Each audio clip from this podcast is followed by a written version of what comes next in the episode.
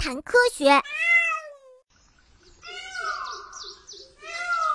哇，那边那只鸟可真漂亮。呃呃，你懂什么？哎，我这可不是给你看的。去去去，一边去，别挡在我眼前。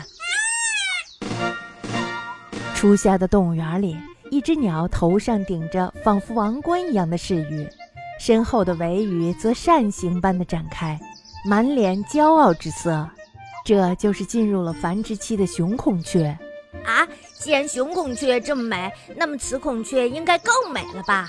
嘿嘿，就像妈妈一样，平时最喜欢漂亮衣服。就在这时，雄孔雀的尾羽后面出现了几只看上去非常普通的鸟。它们的外形虽然和雄孔雀相似，但是啊，既没有扇形的尾羽，尾羽的光泽也极其的平凡。两相对比之下，显得逊色多了。呃，这这这一点儿也不像妈妈，妈妈可是向来都是花枝招展的。我知道你一定猜到了，这就是雌孔雀。那为什么雄孔雀这么美丽，而雌孔雀却那么平凡呢？孔雀原本生活在热带地区的水边，以植物的果实和各种虫子为食。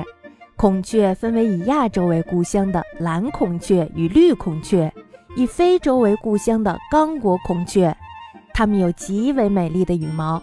几乎全世界的动物园里都有它们的身影。就是就是，我见过。因为有一次小的时候去动物园的时候，还被孔雀追着咬呢。哼，谁稀罕追着咬你，小屁孩一个。孔雀进入繁殖期后，雄孔雀就会长出美丽的饰羽来，在雌孔雀的面前，雄孔雀会纷纷伸展这些扇羽呈扇形。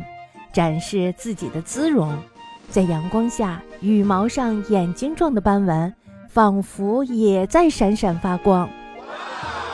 你小孩子家家一点都不懂，我们真是五百只眼睛，只专注于我最爱的那只。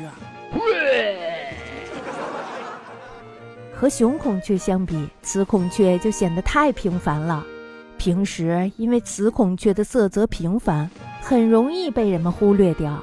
到了繁殖期啊，雌孔雀不会长出饰羽，它们和雄孔雀的差距就显得更大了。对呀，雌孔雀也太一般了，雄孔雀怎么可能看上它们呢？